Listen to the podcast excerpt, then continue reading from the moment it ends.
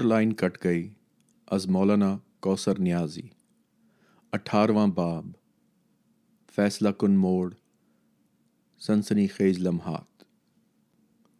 پچیس جون ہفتے کی صبح وزیر اعظم نے اپنے دفتر میں چیف آف آرمی سٹاف سمیت جملہ کور کمانڈرز کا اجلاس طلب کیا، جس میں حفیظ پیرزادہ، میں اور جنرل ٹکا خان بھی موجود تھے۔ مسٹر بھٹو نے پی این اے کا تازہ مسودہ جرنیلوں کے سامنے رکھا اور ان سے اس پر رائے طلب کی۔ ایک جنرل نے مسودے پر تبصرہ کرتے ہوئے کہا، یہ تو بالکل اس طرح ہے جیسے جنرل اروڑا نے جنرل نیازی سے سرنڈر کی دستاویزات پر دستخط کرنے کو کہا ہو۔ ایک اور جنرل نے شکوار مسودے کا مطالعہ کرنے کے بعد کہا، یہ تو سپر گورنمنٹ کی تشکیل کے لیے کیا جا رہا ہے۔ ایک جنرل کا فرمان تھا we have serious objections on some clauses وزیر اعظم نے کہا، دیکھ لیجیے، ہمیں حیدرآباد ٹریبیونل بھی ختم کرنا ہوگا اور بلوچستان سے فوج بھی واپس بلانا پڑے گی. اس پر جنرل ضیاء الحق پرجوش لہجے میں بولے، یہ نہیں ہو سکتا سر، آپ مجھے موقع دیجیے کہ اس مسئلے پر وہ میری بات سنیں. مسٹر بھٹو نے کہا، ٹھیک ہے، ہم آپ کو بلوائیں گے، آپ انہیں آرمی کا نقطۂ نظر سنائیں کہ اس میں کیا مشکلات ہیں. دفاع اور ملک کی سالمیت کے کون کون سے پہلو اس سے متاثر ہوتے ہیں۔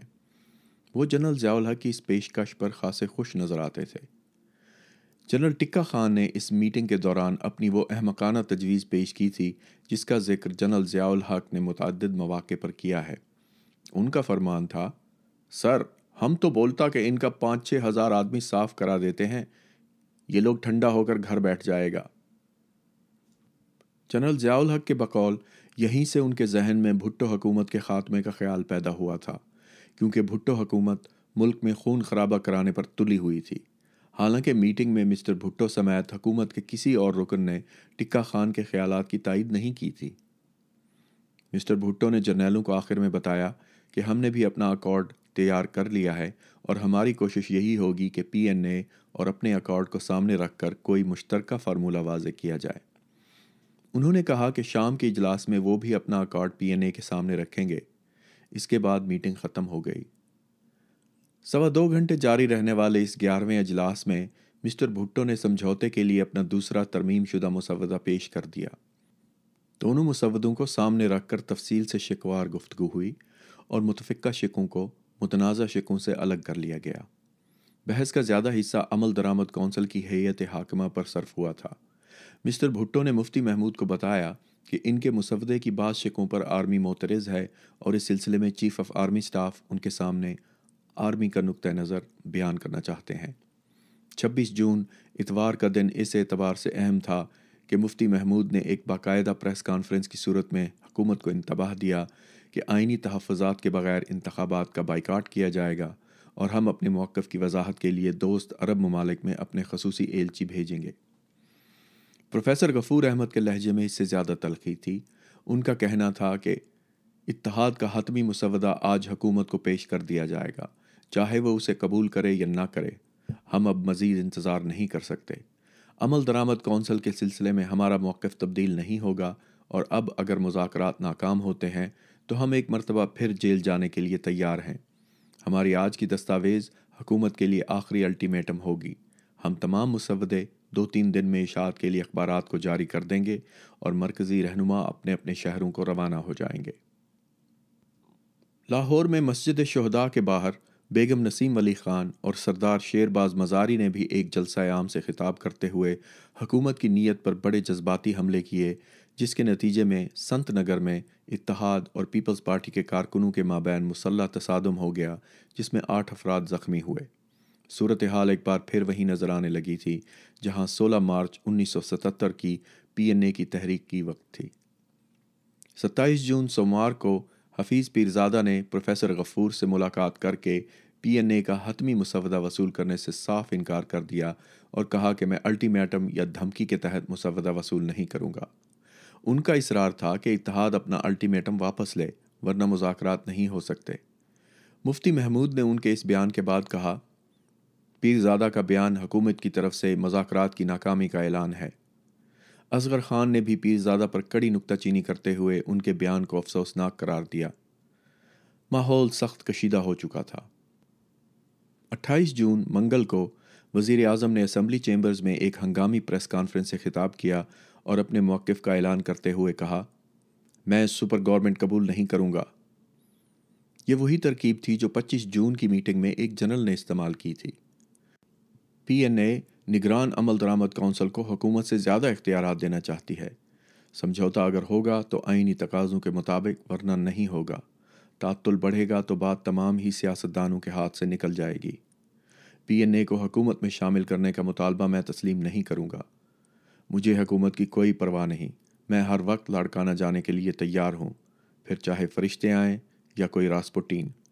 اور سرمایہ داروں کی تو ایسی چمڑی ادھیڑوں گا کہ ان کی آنے والی نسلیں تک یاد رکھیں گی۔ مجھے یاد ہے ان کی اس پریس کانفرنس کے بعد شیخ ریاض الخطیب نے ان سے ملاقات کر کے انہیں جذباتی نہ ہونے کا مشورہ دیا تھا۔ اصغر خان نے مسٹر بھٹو کی تمام باتوں کا جواب اسی روز ٹیکسلا میں ایک بڑے جلسہ عام سے خطاب کرتے ہوئے دیا اور آخر میں یہ دھمکی بھی دی کہ اب ہمارا مطالبہ وزیر اعظم کا استعفیٰ ہوگا۔ ادھر پیپلز پارٹی کا حال یہ تھا کہ وزیر اعظم کے ایما پر بلائے جانے والے ملتان کنونشن میں کارکنوں نے ایک دوسرے پر ہی کرسیاں اور چاقو چلائے۔ ناصر علی رضوی اور ڈاکٹر غلام حسین جو پارٹی کے ڈپٹی سیکٹری اور سیکٹری جنرل تھے، بیٹھے ایک دوسرے کا منہ دیکھتے رہے۔ پارٹی کے کارکنوں اور رہنماؤں کو صورتحال کی سنگینی کا ذرا بھی احساس نہ تھا کہ وہ کس موزور سیلاب کے دھارے کی راہ میں کھڑے ہیں اور کوئی دم جاتا ہے کہ پانی ان کے سروں سے گزر جائے گا۔ وہاں اب بھی ایک دوسرے پر الزام تراشیاں، گالی گلوچ اور شکوک و شبہات کے اظہار کا سلسلہ جاری تھا۔ شیخ ریاض الخطیب کی ملاقاتوں کا اس دن یہ مثبت نتیجہ نکلا کہ مسٹر بھٹو نے ٹیلی فون پر مفتی محمود سے بات چیت کی اور انہیں اگلے روز یعنی بدھ انتیس جون کو ملاقات کی دعوت دی۔ بھٹو صاحب نے مفتی صاحب کو یہ یقین دہانی بھی کرائی کہ اتحاد کے کسی رہنما کو گرفتار نہیں کیا جائے گا اور کل انشاءاللہ سمجھوتا ہو جائے گا۔ قومی اتحاد کے رہنماؤں کا مرکز جناب ارشد چودھری کی قیام گاہ تھی۔ سی آئی ڈی نے اطلاع دی، وہاں یہ فیصلہ ہوا ہے کہ قومی اتحاد کے رہنما اسلام آباد سے اپنے اپنے شہروں کو لوٹ جائیں گے، مگر جناب ریاض الخطیب کی کوششوں سے ان کی یہ روانگی رک گئی اور انتیس جون کو پرائم منسٹر ہاؤس میں مسٹر بھٹو اور مفتی محمود کے درمیان ایک گھنٹے تک مذاکرات ہوئے، جن میں کوئی معاون شریک نہ تھا۔ ان مذاکرات میں طے پایا کہ پیر زادہ اور پروفیسر غفور پر مشتمل سب کمیٹی اتحاد کے مسودے پر غور کرے گی اور اپنی اپنی تجاویز مذاکراتی ٹیموں کے اجلاس میں پیش کرے گی۔ سب کمیٹی کا اجلاس تیس جون جمعرات تک جاری رہا اور پیر زادہ اور پروفیسر غفور نے بغیر کسی اتفاق رائے کے اپنی اپنی تجاویز اور اعتراضات کے نوٹس بنا لیے، جو اگلے روز یکم جولائی کو مذاکراتی ٹیموں کے آخری اجلاس میں پیش ہونا تھے۔ مسٹر بھٹو مفتی محمود کے ساتھ اپنی ملاقات میں انہیں قائل کر چکے تھے کہ وہ بعض امور پر آرمی کا نقطۂ نظر بھی کل سن لیں، جس کے بعد وہ خود فیصلہ کریں کہ کون سا مطالبہ ملک و قوم کے حق میں مفید ہے اور کون سا غیر مناسب۔ یکم جولائی کو مذاکرات پی ایم ہاؤس کے کیبنٹ روم میں صبح ساڑھے دس بجے شروع ہوئے۔ آرمی کا نقطۂ نظر پیش کرنے کے لیے مسلح افراج کے سربراہوں کی آمد گیارہ بج کر دس منٹ پر شروع ہوئی۔ اس سے پیشتر مسٹر بھٹو اتحاد کے مسودے کا مطالعہ کر کے مفتی محمود اور ان کے دونوں معاونین کو بتاتے رہے کہ بعض شکوں پر آرمی موترز ہے اور ہمیں آرمی سے مصالحانہ انداز اختیار کرنا ہوگا۔ تقریباً سوا بارہ بجے جنرل ضیاء الحق میٹنگ روم میں داخل ہوئے۔ جنرل ضیاء الحق کے ہمراہ ایک نوجوان اور بھی تھا جس نے بغل میں کچھ نقشے دبا رکھے تھے، جنہیں اس نے نہایت احتیاط کے ساتھ دیوار پر لٹکا دیا۔ یہ نوجوان خالد محمود عارف تھے۔ متین، سنجیدہ اور خاموش طبع عارف پورے اجلاس کے دوران ایک مرتبہ بھی نہیں بولے اور خاموشی سے مختلف چہروں کا جائزہ لیتے رہے۔ ہم نے انہیں جنرل ضیاء الحق کے ساتھ پہلی مرتبہ دیکھا تھا۔ خالد محمود عارف مجھے فوجی جرنیل کم اور دانشور اور فلاسفر زیادہ نظر آتے تھے۔ اس امر کا باقاعدہ انکشاف بہت عرصے بعد ہوا کہ وہ شعر بھی کہتے ہیں اور سچ مچ اچھے شعر کہتے ہیں۔ جنرل ضیاء الحق نے اپنی سٹک سنبھالی۔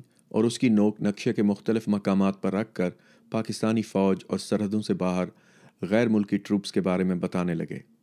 فوجی نقطۂ نظر سمجھاتے سمجھاتے اچانک جنرل ضیاء الحق نے ملکی سیاسی بحران اور اس کے اثرات و مضمرات پر لیکچر دینا شروع کر دیا اور سیاسی مفاہمت کی ضرورت پر زور دیا، جس پر نواب زادہ نصر اللہ خان برا فروختہ ہو کر بولے، ہمیں آپ سے سیاسی واز نہیں سننا، ہم سیاست کو خوب سمجھتے ہیں۔ اگر آپ اپنا یا آرمی کا فوجی نقطۂ نظر بیان کر چکے ہیں تو یہ کافی ہے۔ ان کی برا فروختگی دیکھ کر جنرل ضیاء الحق ششتر سے ہو گئے، ماحول کشیدہ سا ہو چلا تھا، مگر بھٹو صاحب نے اپنی ڈپلومیٹک مہارت سے اسے ٹھنڈا کر دیا۔ تھوڑی دیر کے بعد جرنیل بھی اجلاس سے چلے گئے اور اجلاس آٹھ بجے رات پر ملتوی ہو گیا۔ مجھے اسی سے پہر راول پنڈی میں اقلیتوں کی ایک ریلی سے خطاب کرنا تھا۔ مجھے یہ خبر مل چکی تھی کہ لاہور کے مختلف علاقوں میں پی این اے اور پیپلز پارٹی کے کارکنوں کے درمیان کئی جگہ تصادم ہوا ہے اور پیپلز پارٹی کے جھنڈے اتحاد کے کارکنوں نے نظر آتش کیے ہیں۔ ادھر قومی اتحاد نے اسی روز راول پنڈی میں بھی ایک زبردست جلوس نکالا تھا اور عہد کیا تھا کہ اب تحریک مزید شدت سے چلائی جائے گی۔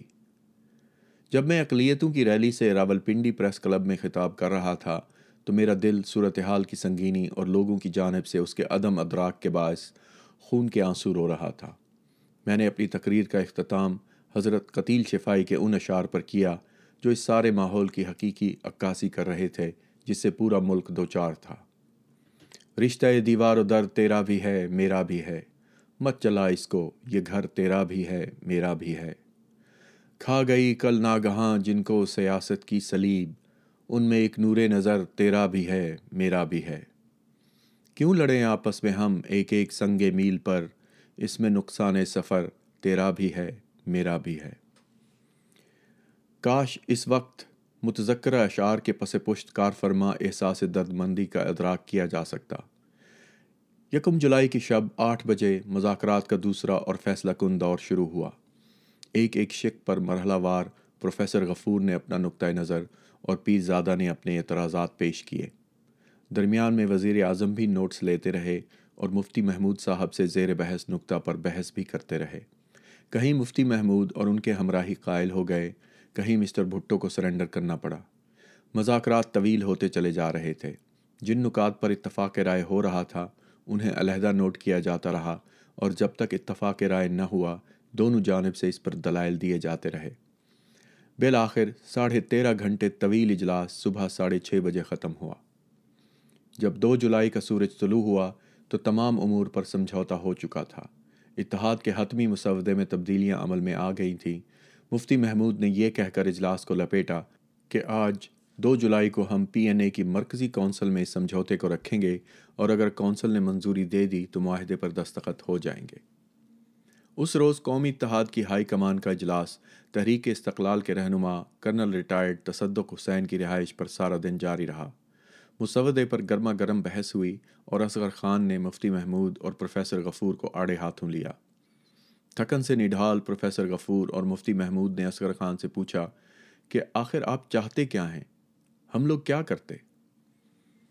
انہوں نے اپنے مخصوص لہجے میں گرجتے برستے ہوئے جواب دیا، آپ اجلاس سے اٹھ کر چلے آتے۔ کس گدھے نے آپ کو رات بھر جاگ کر مذاکرات کرنے کا مشورہ دیا تھا؟ یہ تو بھٹو کی پرانی اور مخصوص چال ہے۔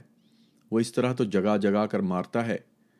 یہ اکارڈ سراسر الفاظ کی ہیرا پھیری ہے جسے سمجھنے کی آپ لوگوں کو توفیق ہی نہیں ہو سکتی۔ میں اس سمجھوتے پر لانت بھیجتا ہوں اور اگر آپ لوگوں نے اس پر دستخط کیے تو یاد رکھیں کہ میں آپ کے خلاف بھی تحریک چلاؤں گا اور عوام کو بتاؤں گا کہ آپ لوگوں نے شہیدوں کے خون سے غداری کی ہے۔ اصغر خان کی تلخ و ترش باتوں کو سردار شیر باز مزاری اور بیگم نسیم ولی خان کے غصے نے اور مہمیز کیا۔ تاہم، مولانا نورانی کے سمجھانے بجھانے پر اصغر خان قدرے پرسکون ہوئے۔ مولانا شاہ احمد نورانی نے استفسار کیا کہ اب کیا کرنا چاہیے۔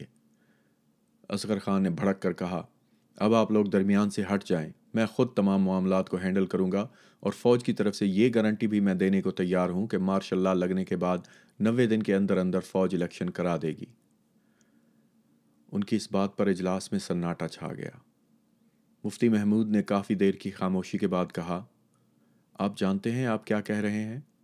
فوج آئی تو بھٹو کا خاتمہ تو کرے گی ہی، ہاتھ ہمارے بھی کچھ نہ آئے گا۔ اصغر خان نے ان کی بات کا جواب تحقیر آمیز انداز میں ہوں کہہ کر دیا اور اجلاس سے نکل گئے۔ پیر پگاڑا نے معاملات کو دوبارہ ٹھیک کرنے اور پی این اے کو باہمی انتشار سے بچانے کے لیے مسودہ قانونی مشیروں کے حوالے کیا اور انہیں کہا کہ آپ اس پر اپنے اعتراضات ڈرافٹ کر دیں کل تین جولائی کو مذاکراتی ٹیم وہ اعتراضات بھٹو کے پاس لے جائے گی اور اگر اس نے اتفاق کیا تو سمجھوتا ہو جائے گا، ورنہ نہیں ہوگا۔ تین جولائی کی صبح سردار عبدالقیوم مجھ سے ملنے کے لیے آئے اور بیٹھتے ہی کہنے لگے، ہمارے بعض لیڈروں کا آرمی سے رابطہ ہے اور خطرہ ہے کہ آرمی ٹیک اوور نہ کر لے۔ آپ مسٹر بھٹو سے کہیں کہ سمجھوتے پر دستخط کرنے میں تاخیر نہ کریں، بلکہ بہتر ہوگا کہ آپ مجھے اور مفتی صاحب کو بھٹو صاحب سے ملوا دیں۔ میں کابینہ کے اجلاس سے لیٹ ہو رہا تھا، لیکن سردار عبدالقیوم کے سنسنی خیز انکشاف کے بعد میں نے اپنے بیڈ روم میں آ کر گرین فون پر وزیر اعظم سے براہ راست رابطہ کیا اور انہیں سردار صاحب کے انتباہ سے آگاہ کیا۔ وزیر اعظم غالباً ناشتہ کر رہے تھے۔ ساری بات سن کر بولے، یار، انہیں چھوڑو۔ یہ لوگ فقط مجھ سے انٹرویو لینے کے بہانے تلاش کر رہے ہیں۔ یا خدا، میں ان کی بات سن کر حق کا بکا رہ گیا۔ ان انتہائی نازک لمحات میں بھی انہیں کس شدت سے یہ احساس تھا کہ ان سے ملنا کتنا اہم ہے۔ میں نے انہیں بتایا کہ چونکہ سردار صاحب میرے پاس بیٹھے ہیں، اس لیے میں میٹنگ میں ذرا تاخیر سے پہنچوں گا۔ جواب ملا، ٹھیک ہے، تم انہیں بھگتا کر آ جانا۔ میں نے سردار عبدالقیوم سے معذرت کی اور بتایا کہ اس وقت تو بہت ضروری اجلاس میں جا رہا ہوں، واپسی پر ہی انہیں بتا سکوں گا کہ وزیر اعظم سے ان کی ملاقات کب ہو سکتی ہے۔ میں بھیانک سوچوں کے سمندر میں غرق، کابینہ کے اجلاس میں شرکت کے لیے پی ایم ہاؤس پہنچا۔ تقریباً پون گھنٹہ پہلے اجلاس شروع ہو چکا تھا۔ جو ہی میں کیبنٹ روم کا دروازہ کھول کر اندر داخل ہوا۔ میری نظر جنرل ضیاء الحق پر پڑی، جو وزیر اعظم کے بالمقابل بیٹھے ہوئے تھے۔ مجھے دیکھتے ہی مسٹر بھٹو مسکراتے ہوئے بولے، لو، وہ آ گئے۔ اب خود ہی سردار صاحب سے ہونے والی بات بتائیں گے۔ غالباً یہی موضوع اس وقت زیر بحث تھا۔ میں نے اختصار کے ساتھ سردار عبدالقیوم سے ہونے والی گفتگو سے کابینہ کو آگاہ کیا۔ جنرل ضیاء الحق شاید پہلے ہی سردار عبدالقیوم کے خدشات کو مسترد کر چکے تھے۔ وزیر اعظم نے دیگر وزراء کو اس پر اظہار خیال کی دعوت دی۔ تو سب سے پہلے حفیظ پیر زادہ نے اسے پی این اے کا نیا شوشہ قرار دیا۔ اور پھر میں نے دیکھا کہ اکثر وزراء ان کے ہم خیال تھے اور وزیر اعظم بھٹو کی مدح سرائی میں ایک دوسرے پر سبقت لے جانے کی کوشش کر رہے تھے۔ سندھ کے وزیر اعلیٰ غلام مصطفیٰ جتوئی بھی خصوصی دعوت پر کابینہ کے اجلاس میں موجود تھے۔ ان کی خاموشی اس بات کی دلیل تھی کہ وہ سردار عبدالقیوم کی اطلاع کو میری ہی طرح مبنی بر حقیقت محسوس کر رہے ہیں۔ انیسواں باب۔ کچھ متفرق باتیں۔ مذاکرات کی کہانی ایک دو اہم موڑ کاٹتے ہوئے اختتام کو پہنچنے والی ہے، مگر مجھے لگتا ہے بیچ میں کہیں کہیں کچھ باتیں چھوٹ گئی ہیں۔ مناسب معلوم ہوتا ہے، اختتامیہ تک پہنچنے سے پہلے پہلے انہیں بھی ریکارڈ کر لیا جائے۔ پھر ایک دو سوال ایسے ہیں جو ہر کے دمہ کی زبان پر ہیں۔ کچھ تھوڑا ان سے بھی تعرض ہو جائے تاکہ قارئین اس تاریخی دستاویز میں کسی طور کوئی کمی محسوس نہ کریں۔ مذاکراتی ٹیموں کا تذکرہ ہو چکا۔ پی این اے کی طرف سے اس میں حضرت مولانا مفتی محمود، مرحوم نواب زادہ نصر اللہ خان اور پروفیسر عبد الغفور احمد شریک تھے۔ یہ تاثر پایا جاتا ہے جیسے ان کے نام بھی خود بھٹو صاحب نے تجویز کیے تھے۔ یہ صحیح نہیں۔ مذاکراتی ٹیم کا انتخاب تمام و کمال حضرت مفتی محمود نے اپنے ساتھیوں کے مشورے سے کیا تھا۔ یہ بات بھی صحیح نہیں کہ وہ اصغر خان کو اپنی ٹیم میں شامل کرنا چاہتے تھے لیکن بھٹو صاحب نہیں مانے۔ مذاکرات کے سبھی اجلاس کیبنٹ روم میں ہوئے جو وزیر اعظم کے دفتر کے ساتھ ملحقہ کمرہ تھا اور جہاں کابینہ کے اجلاس ہوا کرتے تھے۔ ہم میز پر آمنے سامنے بیٹھا کرتے تھے۔ دائیں ہاتھ پی این اے، بائیں ہاتھ ہم۔ نشستوں کی ترتیب یوں تھی کہ مفتی محمود صاحب کے داہنے ہاتھ پر نواب زادہ نصر اللہ خان صاحب اور بائیں ہاتھ پروفیسر صاحب اور بھٹو صاحب کے داہنے ہاتھ پیر زادہ اور بائیں طرف میں۔ اکثر ایسا ہوتا کہ ہم دونوں میٹنگ میں آنے سے پہلے وزیر اعظم کے ہاں پہنچتے، وہاں چائے پر آنے والے اجلاس کے بارے میں مشورہ کرتے اور پھر اکٹھے ہی اجلاس میں آتے۔ ہم دونوں کو جو کچھ کہنا ہوتا وہ اجلاس سے پہلے ہی بھٹو صاحب کے گوشت گزار کر دیتے۔ مذاکرات میں ہم بہت کم بولتے، ہماری طرف سے بھٹو صاحب ہی اکثر بات کرتے۔ اجلاس کے بعد کارروائی پر پھر باہمی تبصرہ ہوتا۔ بھٹو صاحب ڈسپلن اور رکھ رکھاؤ کے سخت پابند تھے۔ انہیں بہت برا لگتا اگر ان کی ٹیم میں مذاکرات کے دوران پی این اے والوں کے سامنے کوئی اختلاف پیدا ہو جاتا۔ یہ سارا اہتمام اسی مقصد کے لیے تھا۔ پی این اے کی ٹیم میں بھی یقیناً اجلاس میں آنے سے پہلے مشورہ ہوتا ہوگا، مگر وہ پھر بھی نسبتاً اظہار خیال میں آزاد تھے۔ مفتی محمود صاحب قبلہ اصلاً تو درس تدریس کے آدمی تھے، مگر ان میں مولویانہ تنگ نظری اور ضد نام کو نہ تھی۔ کھلے ذہن کے آدمی تھے، جہاں معقول بات سامنے آئی اور وہ مان گئے۔ مفتی صاحب کے ساتھ تو میری پرانی یاد اللہ تھی۔ انیس سو ساٹھ میں گیارہ دینی جماعتوں کے بننے والے اسلامی محاذ کے وہ صدر تھے اور میں سیکٹری جنرل۔ ہم نے ایک ساتھ کئی مرتبہ سفر بھی کیا تھا اور جلسوں میں بھی شرکت کی تھی۔ ان کی خوشگوار عادات اور وسیع الفطرتی سے تو میں بخوبی آگاہ تھا، لیکن نواب زادہ نصر اللہ خان کو میں پہلی مرتبہ قریب سے دیکھ رہا تھا۔ ان کو ملا اور مذاکرات میں ان کی اصول پرستی، جمہوریت دوستی اور کارگزاری دیکھی تو بارہا یہ شعر یاد آتا رہا کہ پیدا کہاں ہیں ایسے پراگندہ توا لوگ، افسوس تم کو میر سے صحبت نہیں رہی۔ پروفیسر غفور جماعت اسلامی میں ہمارے پرانے ساتھی تھے۔ گو ہمارے زمانے میں ان کا شمار ابھی اکابر میں نہ ہوا تھا۔ بے حد محنتی اور سلیقے کے آدمی ہیں۔ مزاج کے اعتبار سے جماعت کے آدمی نہیں لگتے۔ اختلاف کے باوجود عزت کرنا بھی جانتے ہیں اور عزت کرانا بھی۔ متعلقہ کاغذات کا پلندہ ہمیشہ انہی کے ہاتھوں میں ہوتا۔ اپنی مذاکراتی ٹیم میں لکھنے پڑھنے کا زیادہ تر کام انہیں ہی کرنا پڑتا۔ ہماری ٹیم میں بھٹو صاحب کی مذاکراتی مہارت تو عالم آشکارا تھی۔ بڑے بڑے بین الاقوامی مارکے انہوں نے سر کیے تھے۔ مشکل سے مشکل اور جذباتی سے جذباتی مسئلے میں بھی وہ فضا کو تلخ اور بوجھل نہیں رہنے دیتے تھے۔ کبھی کبھی ہلکے پھلکے مزاح کی پھلجڑی بھی چھوڑ دیتے۔ وہ ایک ماہر سوداگر کی طرح بارگن کرتے۔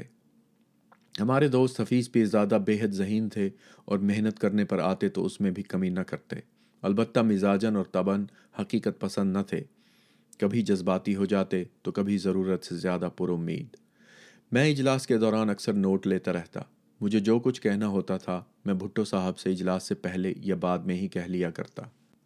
اجلاس کے دوران کی ایک بات خاص طور پر یاد رہے گی۔ مفتی صاحب مستقلاً پان خور نہ تھے، مگر کبھی کبھی موڈ میں آتے تو پان سے بھی شوق فرمایا کرتے۔ وہ اپنے پان کسی دکان سے خرید کر ساتھ ہی لے آیا کرتے تھے۔ حضرت مولانا شاہ احمد نورانی کی طرح پان کی ڈبیاں ان کے پاس نہ ہوتی۔ اب کیبنٹ روم میں اگال دان کہاں؟ مفتی محمود صاحب پان خوری کے ایسے ماہر بھی نہ تھے کہ پیک تھوکنے کی انہیں ضرورت ہی محسوس نہ ہو۔ مذاکرات کی ٹیبل پر پڑے ہوئے ایش ٹریز میں پیک ڈالتے رہتے۔ سنگ مرمر سے بنے ہوئے یہ خوبصورت ایش ٹرے لال لال رنگ کی پیک سے بعض اوقات لبا لب بھر جاتے۔ اجلاس کے بعد بھٹو صاحب خوشگوار موڈ میں ہوتے تو کہا کرتے یہ ہیں مستقبل کے متبادل پرائم منسٹر جنہیں یہ نہیں معلوم کہ اداب مجلس کیا ہوتے ہیں۔ دو بار وقت بہت زیادہ ہو جانے کی وجہ سے ہم نے کھانا بھی ایک ساتھ کھایا۔ مفتی محمود صاحب شوگر کے مریض تھے، لیکن اس کے باوجود میٹھا انہیں بہت مرغوب تھا۔ بھٹو صاحب نے خاص طور پر سویٹ ڈشز بنوائیں۔ کھانے کی میز پر خوب خوب فکر بازی ہوئی۔ مفتی صاحب کا کہنا تھا کہ پروفیسر اور میں بعد میں اپنی بریفنگ کے دوران اخبار نویسوں کو یہ نہ بتائیں کہ ہم نے پرائم منسٹر کا کھانا کھایا۔ لوگ کہیں گے ہم مر رہے ہیں اور ہمارے لیڈر ضیافتیں اڑا رہے ہیں۔ شروع کے دو تین اجلاسوں میں گرفتار شدگان اور نظر بندوں کی رہائی پر پی این اے کے لیڈروں نے بہت زیادہ زور دیا۔ مفتی صاحب خاص طور پر اپنے حلقہ انتخاب ڈیرہ اسماعیل خان کے بعض افراد کا ذکر کرتے۔ میری ڈائری میں شروع کی اس طرح کی ایک میٹنگ میں ہونے والی بات چیت من یوں ہے۔ مفتی صاحب، ڈی آئی خاں میں شیخ عزیز الرحمان گلشیر محمد عظیم اور مولانا عبدالسلام کو ابھی تک رہا نہیں کیا گیا۔ بھٹو، مفتی صاحب بنیادی بات پر آئیں ورنہ خام خواہ تاخیر ہوگی۔ مفتی صاحب، پھر مین پوائنٹ تو نئے الیکشن اور اس کے کرانے کے انتظامات اور دوسرے متعلقہ امور ہیں۔ بھٹو، کیا سیٹوں پر مصالحت نہیں ہو سکتی؟ مفتی صاحب، ہم نے تحریک عوام کو حق دلانے کے لیے چلائی ہے، سیٹوں کے لیے نہیں۔ بھٹو، تو بات ختم۔ پیر صاحب نے کہا تھا، ری پولنگ کو رول آؤٹ نہ کرو، جیسا کہ پروفیسر غفور نے بھی کہا تھا۔ پروفیسر غفور ہاں اور دوسرے بھی اس سے متفق تھے۔ نواب زادہ، ری پولنگ؟ بھٹو، جیسے سات تاریخ پھر آ رہی ہے، سب پر مقابلہ ہوگا۔ پروفیسر غفور، پھر ٹھیک ہے۔ بھٹو، پھر حل کا نشان میں واپس لے لوں گا۔ مفتی صاحب، یہ بات کی بات ہے۔ نواب زادہ، کیا کیمپین نہیں ہوگی؟ بھٹو ہاں۔ نواب زادہ، بلوچستان میں کیا ہوگا جہاں ہم نے الیکشن نہیں لڑا؟ بھٹو، اس پر فوج کے کچھ خیالات ہیں۔ وہ کہتے ہیں کہ ہم فوراً وہاں سے ہٹ نہیں سکتے، ہمیں وہاں سے ہٹنے میں چھ مہینے لگیں گے۔ پروفیسر غفور، اگر وہ آپریشن بند کر دیں تو کافی ہے۔ بھٹو، وہ کہتے ہیں پہل ادھر سے ہوئی ہے۔ مفتی صاحب انڈرسٹینڈنگ ہوگی تو پہل کیوں ہوگی؟ پروفیسر غفور، آپ کا بیان کافی ہوگا، اب سچویشن نارمل ہے۔ فوج سے کنٹرول لے لیا گیا ہے۔ بھٹو، مگر وہ کہتے ہیں نارمل ہونے میں چھ ماہ لگیں گے۔ خیر، کولنگ آف پیریڈ تو ہمیں چاہیے ہوگا۔ ہم اپنی حکومت کی مدت میں اگست انیس سو اٹھتر تک ایک سال بڑھا سکتے تھے۔ پیرزادہ، اکتوبر انیس سو اٹھتر تک۔ پروفیسر غفور، الیکشن کمیشن کو پورے اختیارات ملنے چاہیے۔ بھٹو، وہ کوئی پرابلم نہیں۔ اجلاس کے پہلے روز ہی بھٹو صاحب نے پی این اے کے لیڈروں کو ان سیٹوں کی پیشکش کی جن پر ان کے نزدیک دھاندلی ہوئی تھی۔ ہم ان نشستوں پر کامیاب ہونے والے امیدواروں سے استعفیٰ لے لیتے ہیں اور ری پولنگ پر اپنے آدمی کھڑے نہیں کرتے۔ مگر پی این اے کی ٹیم نے اس آفر کو قبول نہیں کیا۔ قومی حکومت بنانے کی تجویز بھی زیر غور آئی۔ بھٹو صاحب ہی اس کے مجوز تھے۔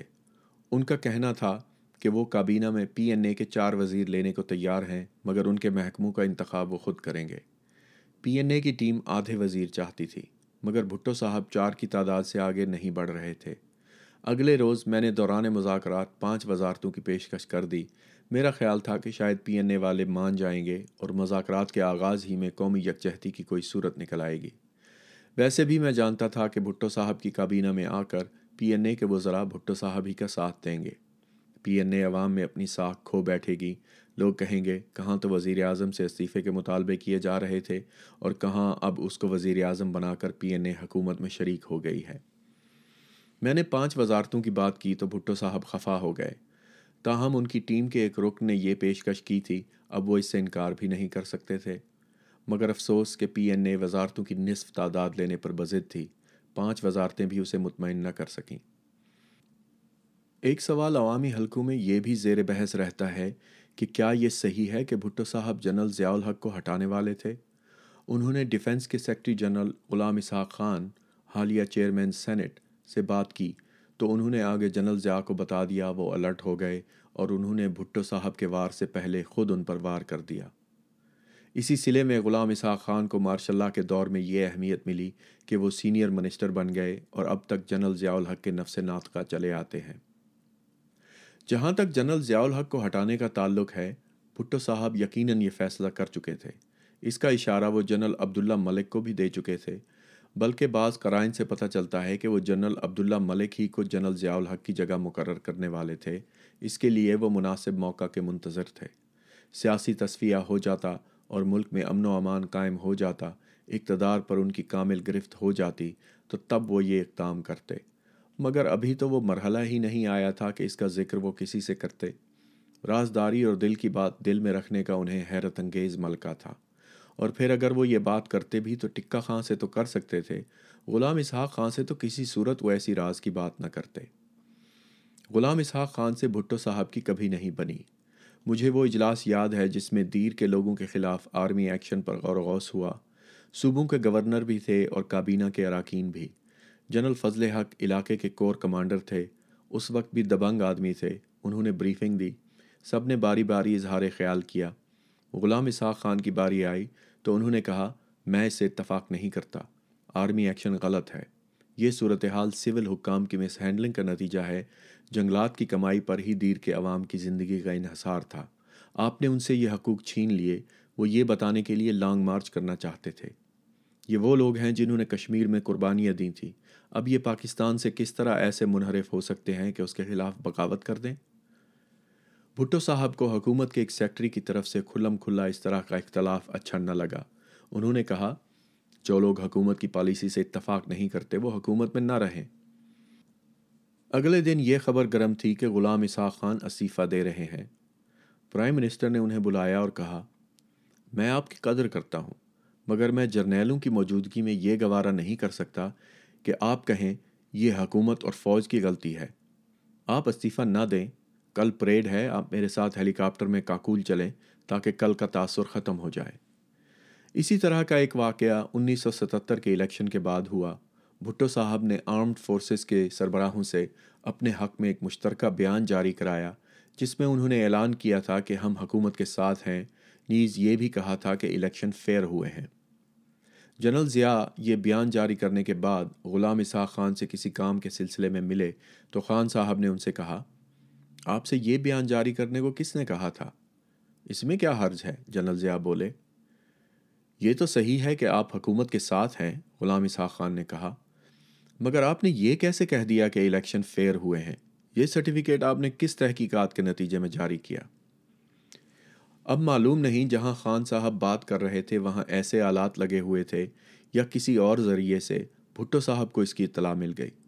وہ خان صاحب کی اس صاف بیانی پر بہت برہم ہوئے۔ جس سیکٹری سے بھٹو صاحب کے اس طرح کے تعلقات ہوں، اس کو اعتماد میں لے کر وہ جنرل ضیاء کو ہٹانے کا راز کیسے بتا سکتے تھے؟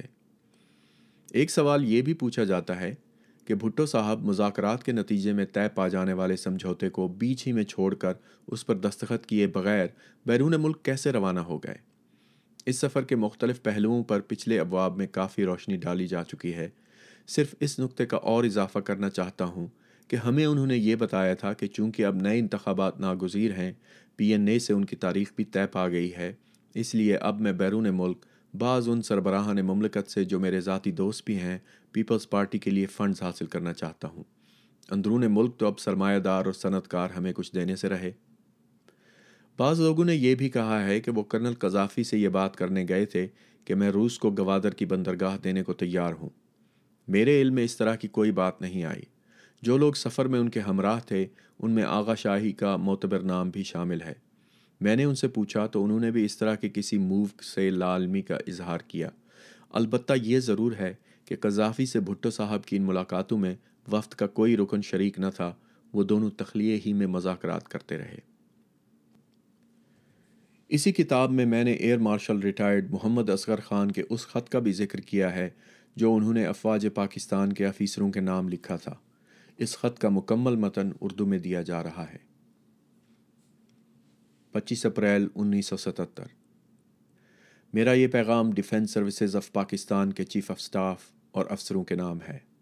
آپ کا یہ فرض ہے کہ پاکستان کی علاقائی سالمیت کا دفاع کریں اور خود پر متعین اعلیٰ افسران کے قانونی احکامات کی انجام دہی کریں۔ قانونی اور غیر قانونی احکامات میں تمیز کرنا ہر افسر کا فرض ہے۔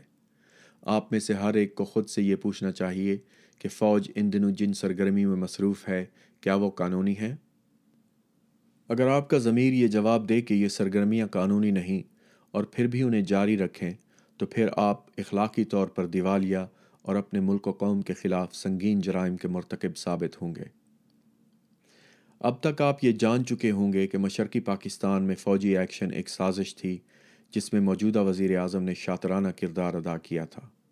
آپ جانتے ہیں کہ کن حالات میں بلوچستان میں فوجی ایکشن کیا گیا اور یہ ایکشن کتنا غیر ضروری تھا۔ آپ شاید گزشتہ سال دیر صوبہ سرد میں کیے گئے فوجی ایکشن سے بھی آگاہ ہوں گے۔ اگر آپ کو قومی مفاد سے کوئی دلچسپی ہے، تو آپ یہ بھی جانتے ہوں گے کہ موجودہ الیکشن مہم میں عوام نے موجودہ حکومت کو زبردست طریقے سے مسترد اور نامنظور کر دیا ہے۔ عوام کی طرف سے موجودہ حکومت مسترد کر دینے کے باوجود آپ موجودہ الیکشن کے نتائج پر حیران ہوئے ہوں گے کہ پاکستان قومی اتحاد، جسے عوام کی زبردست تائید حاصل ہے صوبہ پنجاب ایک سو سولہ نشستوں میں سے صرف آٹھ نشستیں جیت سکا۔ آپ یقیناً یہ بھی جانتے ہوں گے کہ متعدد لوگوں کو اپنے کاغذات نامزدگی داخل کرنے کا موقع بھی نہیں دیا گیا۔ کیا آپ اسے ایک اتفاقی امر کہیں گے کہ وزیر اعظم اور چاروں صوبوں کے وزرائے اعلیٰ کے خلاف کسی شخص نے کاغذات نامزدگی داخل ہی نہیں کیے؟ جن لوگوں نے کاغذات داخل کرنے کی کوشش کی، انہیں چند راتیں پولیس کی حراست میں رہنا پڑا، جن میں سے ایک کا ابھی تک سراغ نہیں مل سکا۔ آپ میں سے جن لوگوں کی ڈیوٹی سات مارچ کے الیکشن کے سلسلے میں متعین کی گئی تھی، وہ جانتے ہوں گے کہ دھاندلی کتنے وسیع پیمانے پر ہوئی ہے۔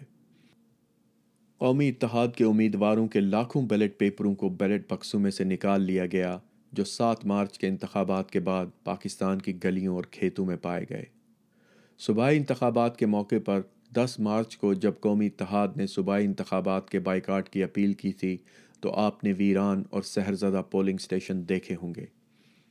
اس کے باوجود حکومت کے ذرائع نے اعلان کیا کہ ووٹ بھاری تعداد میں ڈالے گئے ہیں اور یہ ڈالے گئے ووٹ کل تعداد کے ساٹھ فیصد سے زائد تھے۔ اور پھر آپ نے اس تحریک کا بھی مظاہرہ کیا ہوگا جو بھٹو کے استعفے اور عام انتخابات کے دوبارہ انعقاد کے لیے چلائی گئی تھی۔ ہاتھوں میں بچے اٹھائے مردوں، عورتوں کا جلوس گلیوں میں نکل آنا ایسا منظر تھا جسے کبھی بھی فراموش نہیں کیا جا سکتا۔ یہ وہی عورتیں تھیں جن کے متعلق بھٹو کا دعویٰ تھا کہ انہوں نے اسے ووٹ دیے تھے۔ اس تحریک نے چند دنوں میں یہ بات ثابت کر دی کہ عوام نے بھٹو اور اس کی حکومت کو مسترد کر دیا ہے۔ ہمارے ہزاروں نوجوانوں کی موت ماؤں اور بہنوں پر تشدد کے واقعات نے آپ کے سر شرم اور غم سے جھکا دیے ہوں گے۔ کیا آپ نے سوچا کہ لوگوں نے خود کو اتنی مصیبت میں کیوں ڈالا؟ مائیں گود میں بچے لیے گولیوں کا سامنا کرنے کیوں آئیں؟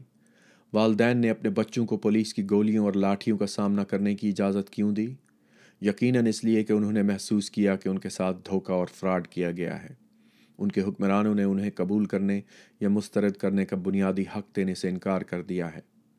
جب ہم نے عوام کو سمجھایا تو وہ سمجھ گئے کہ آپ نے مسلح افواج کے افسر ہونے کی حیثیت سے جس آئین کا دفاع کرنے کا حلف اٹھایا ہے، اس آئین کی خلاف ورزی کی گئی۔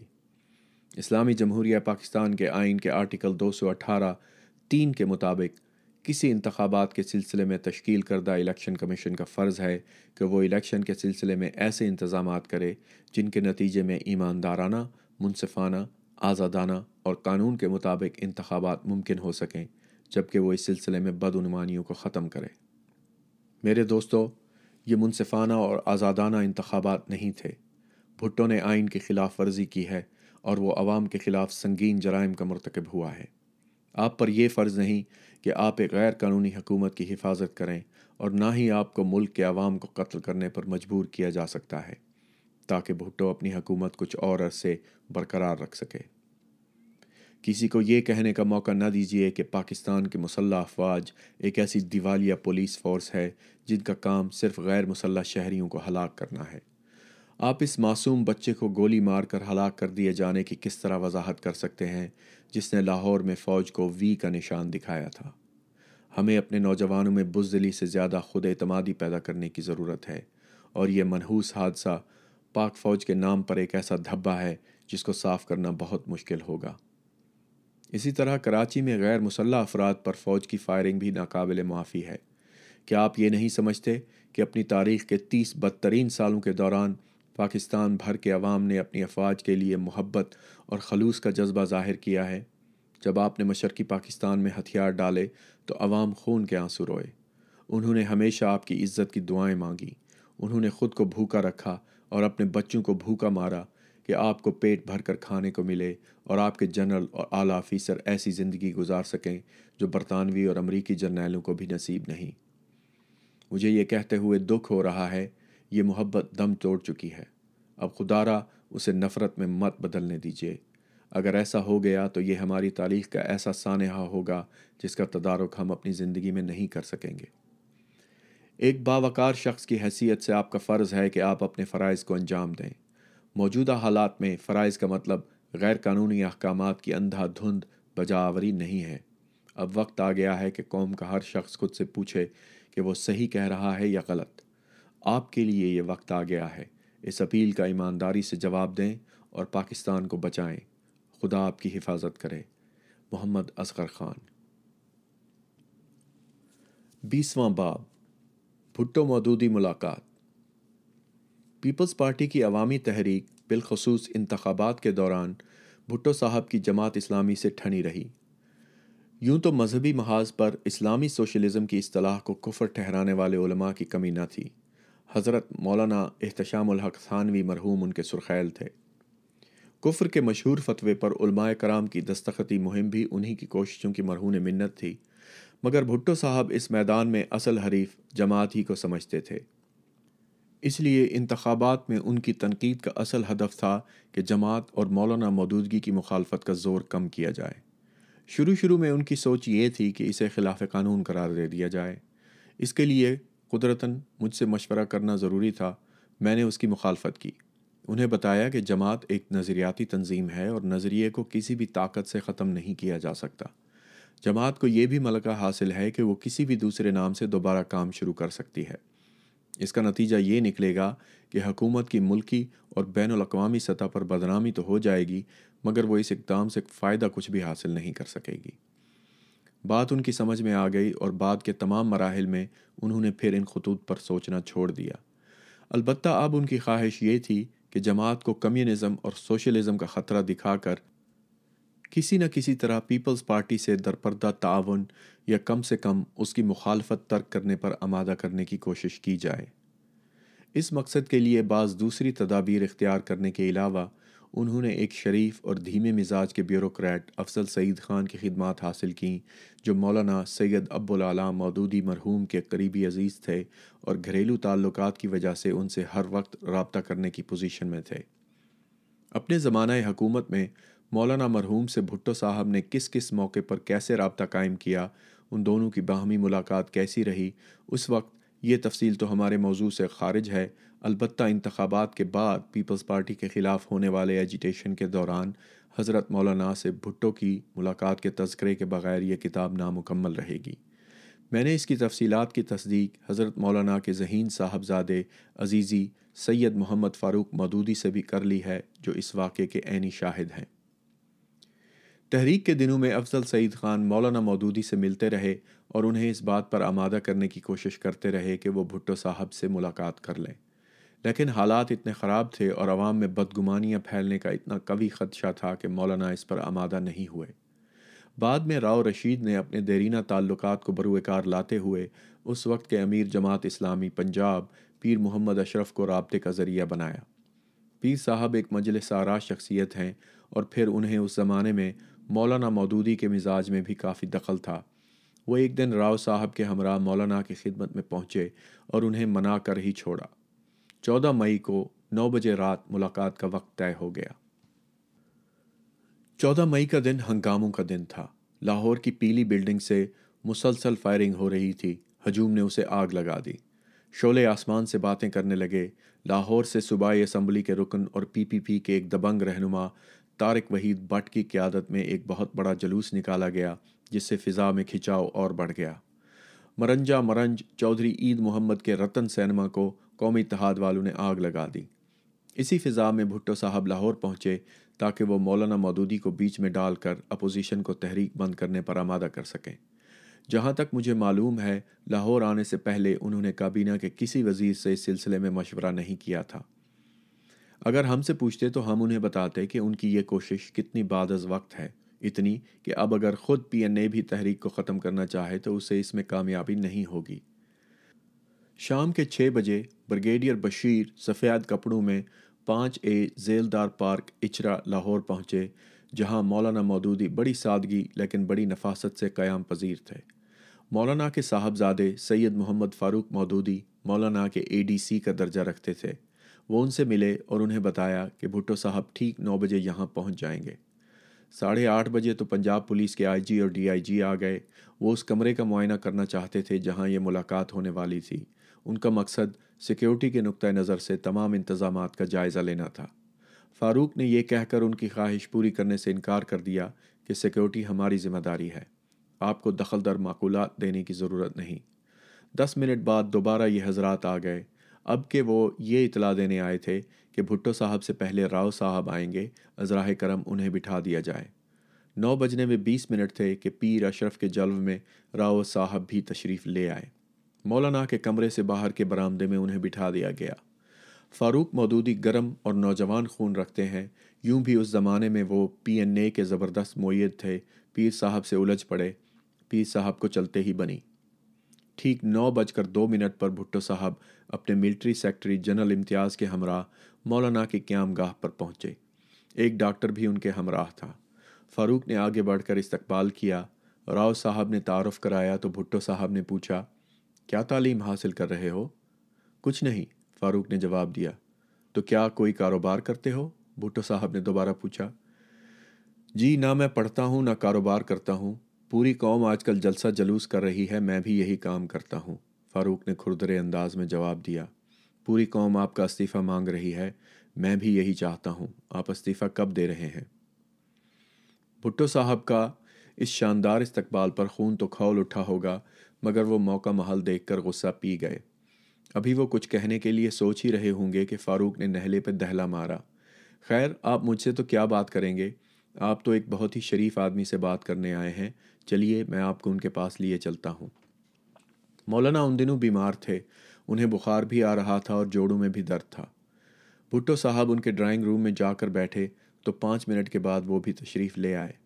بھٹو صاحب نے کھڑے ہو کر بڑے ادب سے ان کے ساتھ مسافہ کیا اور ان کی خیریت دریافت کی۔ رسمیات کے تبادلے کے بعد دونوں اصحاب بیٹھ گئے۔ فاروق ساتھ والے کمرے میں چلے گئے۔ اب یہ دونوں اکیلے تھے، مگر ان کی بات چیت ساتھ کے کمرے میں سنائی دے رہی تھی۔ ملازم سیون اپ لایا تو بھٹو صاحب نے اسے چکھا اور گلاس رکھ دیا۔ بیس منٹ بعد چائے آئی، اس کے ساتھ دوسرے لوازمات بھی تھے، لیکن بھٹو صاحب باتیں ہی کرتے رہے۔ انہوں نے کھانے پینے سے احتراز کیا۔ اب فاروق ان کی آواز سن رہا تھا۔ میں سفید کاغذ پر دستخط کر کے دینے کو تیار ہوں۔ آپ اس پر جو لکھنا چاہیں میرے لیے قابل قبول ہوگا، بھٹو صاحب کہہ رہے تھے۔ میں نے آج سے دو ماہ پہلے کچھ نکات آپ کے سامنے رکھے تھے، مولانا نے فرمایا۔ وہ وقت تھا، اگر آپ اس وقت انہیں تسلیم کر لیتے تو آپ کا اقتدار بچ سکتا تھا، مگر وہ وقت آپ نے ضائع کر دیا۔ آج پیپلز پارٹی کے کارکنوں کو سڑکوں پر لا کر عوام سے ان کا مسلح تصادم کرایا گیا ہے۔ قوم خانہ جنگی کی صورتحال سے دو چار ہے۔ اب صرف ایک ہی صورت ہے کہ آپ فوراً استعفیٰ دے دیں، ورنہ آپ کی زندگی خطرے میں ہے۔ میں وعدہ کرتا ہوں کہ آپ نے استعفیٰ دے دیا تو میں آپ کی جان بچانے کی کوشش کروں گا۔ بھٹو صاحب نے یہ سنا تو انہوں نے ایک طویل تقریر کی۔ بین الاقوامی صورتحال، امریکہ کا رول، سرحدوں کی نزاکت، یہ سارے موضوعات ان کی تقریر میں شامل تھے۔ پچپن منٹ کی ملاقات میں ان کی یہ تقریباً تقریباً پینتالیس منٹ پر پھیلی ہوئی تھی۔ اس دوران مولانا مودودی دس منٹ بولے ہوں گے۔ ان کے آخری جملے بھی وہی تھے جو انہوں نے شروع میں کہے۔ بھٹو صاحب نے اس کے جواب میں صرف اتنا کہا، مولانا، میں آپ کی عزت کرتا ہوں، آپ کی ہر بات مان سکتا ہوں۔ مگر استعفیٰ نہیں دے سکتا۔ ملاقات ختم ہوئی تو مولانا مودودی بھی بھٹو صاحب کے ساتھ باہر نکلے، انہیں کار میں بٹھایا اور اندر تشریف لے گئے۔ باہر موڑ پر ایک ہجوم جمع ہو گیا تھا۔ بھٹو صاحب کی آمد کتنی ہی خفیہ کیوں نہ رکھی جاتی، یہ اتنا معمولی واقعہ نہ تھا کہ لوگوں کو اس کی خبر نہ ہوتی۔ مولانا نے پہلے ہی فاروق کے ذریعے باہر جمع ہونے والے لوگوں کو کہہ دیا تھا کہ بھٹو صاحب ان کے مہمان ہیں، ان کے خلاف کوئی نعرہ نہ لگنے پائے۔ اسلامی جمعیت طلبہ کے جوشیلے کارکنوں سے خطرہ تھا کہ کہیں وہ اس موقع پر کوئی بدمزگی نہ پیدا کر دیں۔ ان کا مرکزی دفتر اسی گلی میں کوٹھی نمبر ایک میں واقع تھا۔ جماعت کے ایک پرانے ہمہ وقتی عہدے دار عبد الوحید خان صاحب کے ذریعے ان کی ڈیوٹی لگا دی گئی کہ وہ مجمع کو ہٹائیں۔ گلی میں کوئی آدمی نہ رہے۔ بھٹو صاحب کے کمانڈوز بھی سفید کپڑوں میں گلی میں گھوم پھر رہے تھے۔ لیکن مولانا مودودی کی شرافت سے بعید تھا کہ وہ گھر آئے ہوئے ایک معزز مہمان کی عزت و تقریم میں کسی طرح کا بھی کوئی فرق آنے دیں۔ سو انہوں نے یہ فرق نہیں آنے دیا۔ ادھر یہ ملاقات جاری تھی، ادھر منٹو سکنڈو میں ہوا کے دوش پر یہ خبر لاہور کے گلی کوچوں میں پھیل گئی۔ پندرہ ہی منٹ کے بعد چالیس کے قریب اخباری نمائندے مولانا کے قیام گاہ پر پہنچ چکے تھے۔ مولانا نے ایک مختصر سا تحریری بیان پڑھا۔ یہ ان کے صاحبزادے کے ہاتھ کی تحریر تھی۔ جس میں صرف اتنا بتایا گیا تھا کہ مولانا مودودی نے بھٹو صاحب کو استعفیٰ دینے کا مشورہ دیا ہے۔ سوالات کی ایک بوچھاڑ تھی، لیکن ان سب سوالوں کے جواب میں مولانا نے صرف اتنا کہا۔ میں معذرت چاہتا ہوں، میری صحت اس قابل نہیں ہے کہ آپ کے سوالوں کے جواب دے سکوں۔ اکیسواں باب، اور لائن کٹ گئی۔ تین جولائی اتوار کو کراچی میں ہولناک بارشوں سے ہلاک ہونے والے افراد کی تعداد ساڑھے تین سو تک پہنچ چکی تھی۔ کاروبار زندگی معطل تھا۔ چند روز پہلے تک جو فوجی جوان اپنے جرنیلوں کے حکم پر عوام پر گولیاں برسا رہے تھے، وہی کشتیوں اور دوسرے ساز و سامان کے ذریعے عوام کو محفوظ مقامات تک پہنچانے اور ان کی بھرپور مدد کرنے میں مصروف تھے، جس پر لوگ انہیں ہاتھ اٹھا اٹھا کر دعائیں دے رہے تھے۔ ادھر اسلام آباد میں ملک و قوم کی قسمت کے فیصلے کرنے والے ذہن برف باری کی زد میں تھے اور یوں لگتا تھا جیسے سب کی سوچنے سمجھنے کی صلاحیتیں منجمد ہو کر رہ گئی ہوں۔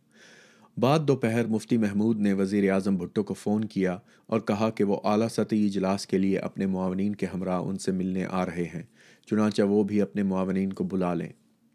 مسٹر بھٹو نے انہیں رات کے کھانے کے بعد آنے کے لیے کہا تقریباً دس بجے رات مسٹر بھٹو کے ہمراہ، میں اور حفیظ پیر زادہ ایک بار پھر مفتی محمود نواب زادہ نصر اللہ خان اور پروفیسر غفور احمد کے سامنے بیٹھے تھے۔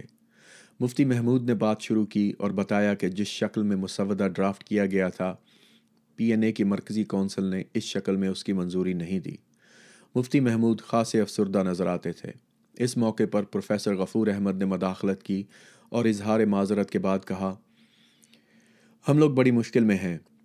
یوں لگتا ہے جیسے ہماری صفوں میں کچھ لوگوں کا رابطہ آرمی کے جنرلز کے ساتھ ہو، وہ مارشاء اللہ لگوانے کی دھمکی دیتے ہیں۔ نواب زادہ نصر اللہ خان بولے، آپ ہمارے ہاتھ مضبوط کریں، ہم کچھ تکنیکی نوعیت کے نکات لائے ہیں جو اضافے کا درجہ نہیں رکھتے، بلکہ صرف سمجھوتے کو مستند بنانے کے لیے ان کی ضرورت ہے۔ پروفیسر غفور پھر گویا ہوئے۔ ہمارے بعض ساتھی کہتے ہیں کہ عمل درآمد کونسل کی آخر آئینی حیثیت کیا ہے۔ یہ ایک وعدہ ہے جو وفا ہوا، نہ ہوا۔ وہ کونسل میں آپ کی چیئرمین شپ تسلیم کرنے پر بھی ہمیں متعون کرتے ہیں۔ مفتی محمود کو اپنے معاونین کی جانب سے بھرپور سہارا ملا تو وہ سیدھے ہو کر بیٹھے اور بولے، آپ یوں کریں کہ اس کے لیے آئین میں ایک عبوری شک یعنی انٹرم کلاس کا اضافہ کر دیں، جس کے تحت عمل درآمد کونسل کو آئینی تحفظ مل جائے۔ وزیر اعظم بھٹو نے کہا، آپ حضرات جو نکات لائے ہیں وہ مجھے دے دیں، میں ابھی اپنے ساتھیوں سے مشورہ کر کے آپ کو اپنے رد عمل سے آگاہ کر دیتا ہوں۔ مفتی محمود نے چند کاغذات ان کی جانب بڑھا دیے اور مسٹر بھٹو اٹھ کر کھڑے ہو گئے۔ ان کے ساتھ میں اور حفیظ بھی کیبنٹ روم سے ملحقہ ان کے دفتر میں چلے گئے۔ مسٹر بھٹو نے ایک نظر ان کاغذات پر ڈالی، ہمیں بھی وہ نکات پڑھ کر سنائے اور پھر بولے، اب تم دونوں کی کیا رائے ہے؟ ان نکات میں کوئی نئی بات تو ہے نہیں، میں نے جواب دیا، نہ ان سے معاہدے کی شکوں میں اضافہ ہوگا۔ محض تکنیکی نوعیت کے چند سوال ہیں۔ میرے خیال میں تو ہمیں ان کو قبول کر لینا چاہیے تاکہ آج ہی اکارڈ پر دستخط ہو جائیں اور پھر کوئی ڈیڈ لاک پیدا نہ ہو سکے۔ وزیر اعظم نے حفیظ کی طرف دیکھا اور وہ بولے، سر، اس کی کوئی ضرورت نہیں، انہیں جھکنے دیجیے یہ بکواس کرتے ہیں کہ ان کے ساتھیوں کے جرنیلوں سے رابطے ہیں۔ کوئی رابطہ نہیں۔ جرنیل آپ کے ساتھ ہیں۔ دراصل ان کے اپنے غبارے سے ہوا نکل چکی ہے، اس لیے یہ ایسی باتیں کر رہے ہیں۔ انہیں کرنے دیں۔ میں نے دوبارہ سمجھوتے پر اسی روز دستخط کی ضرورت پر زور دیا تو وزیر اعظم بھٹو بولے، یار گھبراتے کیوں ہو؟ یہ باتیں ہم مان لیں گے، لیکن اتنی بھی کیا جلدی ہے؟ اگر ہم فوری طور پر مان گئے تو یہ لوگ سمجھیں گے کہ ہم کمزور پڑ گئے ہیں۔ انہیں تھوڑا سا انتظار کرانا چاہیے۔ ان کا فیصلہ سن کر مجھے یکلخت کمرے کا درجہ حرارت نقطہ ان جماعت سے گرتا ہوا محسوس ہوا۔ میں خاموش ہو گیا۔ وزیر اعظم واپس کیبنٹ روم میں آئے اور اپنی نشست پر بیٹھتے ہی مفتی محمود سے بولے، ہمیں مزید مشورے کی ضرورت ہے، اس کے بعد ہی کوئی جواب دے سکیں گے۔ ان کی بات سن کر مفتی محمود نواب زادہ نصر اللہ خان اور پروفیسر غفور بے چینی سے پہلو بدل کر رہ گئے۔ تینوں خاموشی سے اٹھے اور انتہائی مایوسی کے عالم میں ہاتھ ملا کر رخصت ہو گئے۔ یہ قومی اتحاد کی مذاکراتی ٹیم سے ہماری آخری میٹنگ تھی۔ جس کے بعد تقریباً نصف شب کے وقت پی ایم ہاؤس کے آڈیٹوریم میں وزیر اعظم بھٹو نے صحافیوں کو خود بریفنگ دی۔ ان کا کہنا تھا، طے شدہ سمجھوتے میں اب کوئی تبدیلی نہیں ہوگی۔ اتحاد نے نئے سرے سے مسائل کھڑے کر کے قوم کو مشکل میں ڈال دیا ہے۔ میں معاملات کو طے کرنے کے لیے ایک حد تک ہی جا سکتا ہوں۔ اتحاد کی مذاکراتی ٹیم نے سمجھوتا تسلیم کر لیا تھا۔ اب میں وفاقی کابینہ کے اجلاس کے بعد ہی اتحاد کو جواب دوں گا۔ رات کے تقریباً ساڑھے بارہ بجے میں جب پی ایم ہاؤس سے گھر واپس پہنچا تو مجھے بخار کی سی کیفیت محسوس ہو رہی تھی۔ گھر پہنچتے ہی گجر خان سے رکن قومی اسمبلی راجہ عبدالعزیز بھٹی کا فون موصول ہوا۔ وہ جاننا چاہتے تھے کہ مذاکرات کا ڈول اب کہاں ڈول رہا ہے۔ میں نے انہیں مختصر سا جواب دیا، آج کی رات بچیں گے تو سحر دیکھیں گے۔ عزیز بھٹی کے مزید استفسار پر میں نے انہیں بتایا کہ صورتحال غیر تسلی بخش ہے اور کسی بھی وقت ٹیک اوور کر سکتے ہیں۔ اسی رات ایک بجے امریکی سفیر آرتھر ڈبلیو ہیمل نے وزیر اعظم بھٹو سے دوبارہ ملاقات کی تھی، جو ہمارے آنے کے بعد ہوئی۔ یہ ایک سربستہ راز ہے کہ اس ملاقات میں امریکی سفیر نے مسٹر بھٹو سے کیا کہا تھا، تاہم سننے میں آیا تھا کہ امریکی سفیر نے ٹیک اوور کے امکانات ظاہر کیے تھے۔ جس پر مسٹر بھٹو نے اس بات کو بھی امریکہ کی تازہ دھمکی سمجھتے ہوئے مسترد کر دیا تھا، اگرچہ دل میں انہیں بھی اس کا یقین ہو چلا تھا۔ چار جولائی کی شام کابینہ کا اجلاس تھا، جس میں اتحاد کے پیش کردہ نکات زیر بحث آئے۔ میں نے اس اجلاس میں بھی سمجھوتے پر فوری دستخطوں کے حق میں دلائل دیے۔ جنرل ضیاء الحق بھی اجلاس میں موجود تھے، بھٹو سنجیدہ تھے۔ اجلاس ختم ہوا تو ہم دو چار لوگ کیبنٹ روم کے باہر کھڑے ہو کر گفتگو کرنے لگے۔ مسٹر بھٹو اپنے کمرے میں جا چکے تھے اور جنرل ضیاء الحق ان کے ہمراہ تھے۔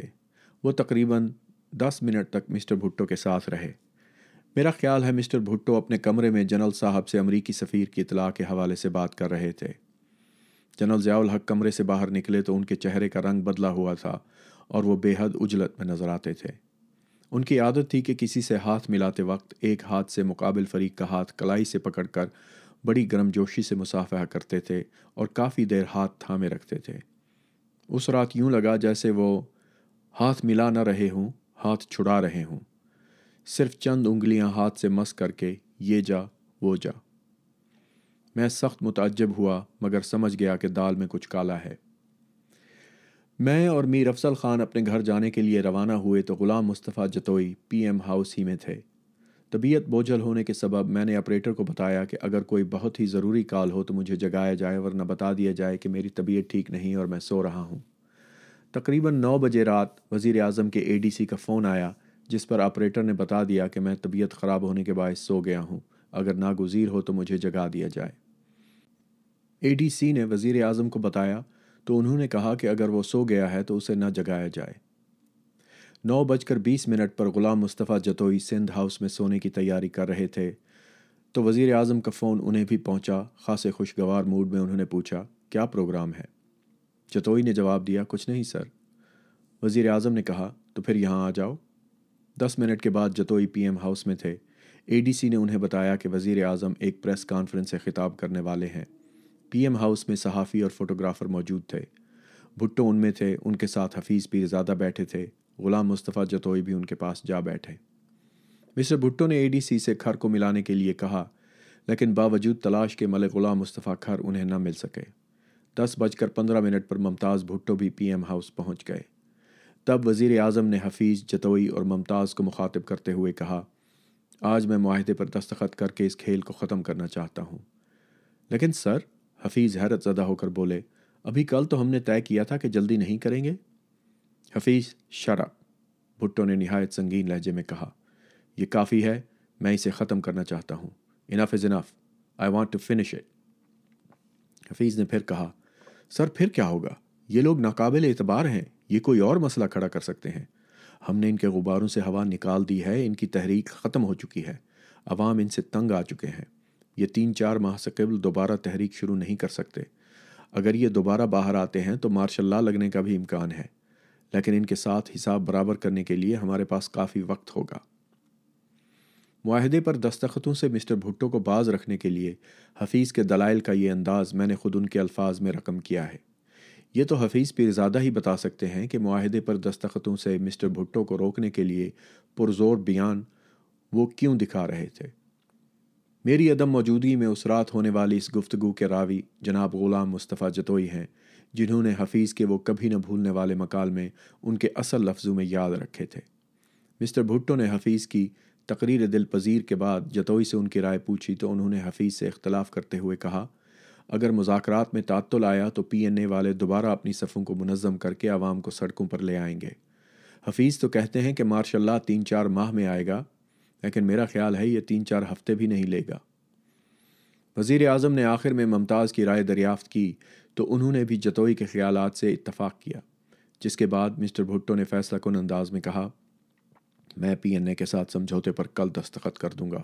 آج کی رات کی پریس کانفرنس میں میں اسی کا اعلان کر رہا ہوں۔ رات ساڑھے گیارہ بجے پریس کانفرنس شروع ہوئی اور تقریباً ایک گھنٹہ جاری رہی، جس میں مسٹر بھٹو نے اعلان کیا کہ وہ سمجھوتے پر دستخط کرنے کا فیصلہ کر چکے ہیں اور کل صبح یہ سمجھوتا ہو جائے گا۔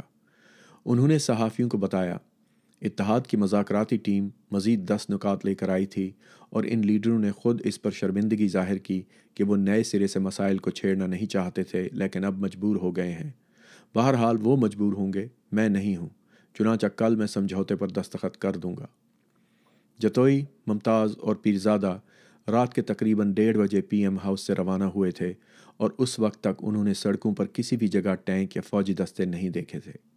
آرمی کے دستوں نے ٹھیک دو بج کر تیس منٹ پر حرکت کی۔ شاید جرنیلوں کو پی ایم ہاؤس سے غیر متعلقہ افراد کے جانے کا انتظار تھا۔ بھٹو اس وقت جاگ رہے تھے جب انہیں رات اڑھائی بجے ممتاز بھٹو کا فون آیا کہ انہوں نے سڑکوں پر آرمی کے دستے گشت کرتے دیکھے ہیں۔ پھر کچھ ہی دیر بعد نورا نے اس بات کا نوٹس لیا کہ پی ایم ہاؤس میں ڈیوٹی پر متعین پولیس گارڈز اچانک غائب ہو گئے ہیں۔ اس نے فوراً بھٹو صاحب کو جا کر صورتحال بتائی انہوں نے فون اٹھا کر آپریٹر سے کہا، میجر جنرل امتیاز سے بات کراؤ۔ اس وقت تک فون کا رابطہ برقرار تھا۔ آپریٹر نے کچھ دیر بعد وزیر اعظم کو آگاہ کیا۔ جنرل امتیاز کے گھر سے جواب ملا ہے کہ وہ جی ایچ کیو جا چکے ہیں۔ مسٹر بھٹو نے پھر حکم دیا، جنرل ضیاء الحق سے بات کراؤ۔ آرمی ہاؤس سے بھی یہی جواب ملا کہ جنرل ضیاء الحق جی ایچ کیو میں ہیں۔ مسٹر بھٹو سمجھ گئے کہ کیا ہونے والا ہے۔ انہوں نے آپریٹر سے کہا جی ایچ کیو میں جنرل ضیاء الحق سے بات کراؤ۔ کافی تاخیر سے جنرل ضیاء الحق لائن پر آئے تو مسٹر بھٹو نے کہا، یہ کیا ہو رہا ہے؟ میں نے سنا ہے کہ آرمی حرکت میں آ چکی ہے۔ کیا یہ درست ہے؟ جنرل ضیاء الحق نے بڑے ٹھہرے ہوئے لہجے میں جواب دیا، آپ نے درست سنا ہے سر۔ مجھے افسوس ہے کہ جو کچھ ہو رہا ہے، اس کے سوا کوئی چارہ کار نہ تھا۔ تھوڑی دیر تک صورتحال واضح کرنے کے بعد جنرل ضیاء الحق نے مسٹر بھٹو سے دریافت کیا، سر، آپ کہاں جانا پسند کریں گے؟ مری، لڑکانہ یا کراچی؟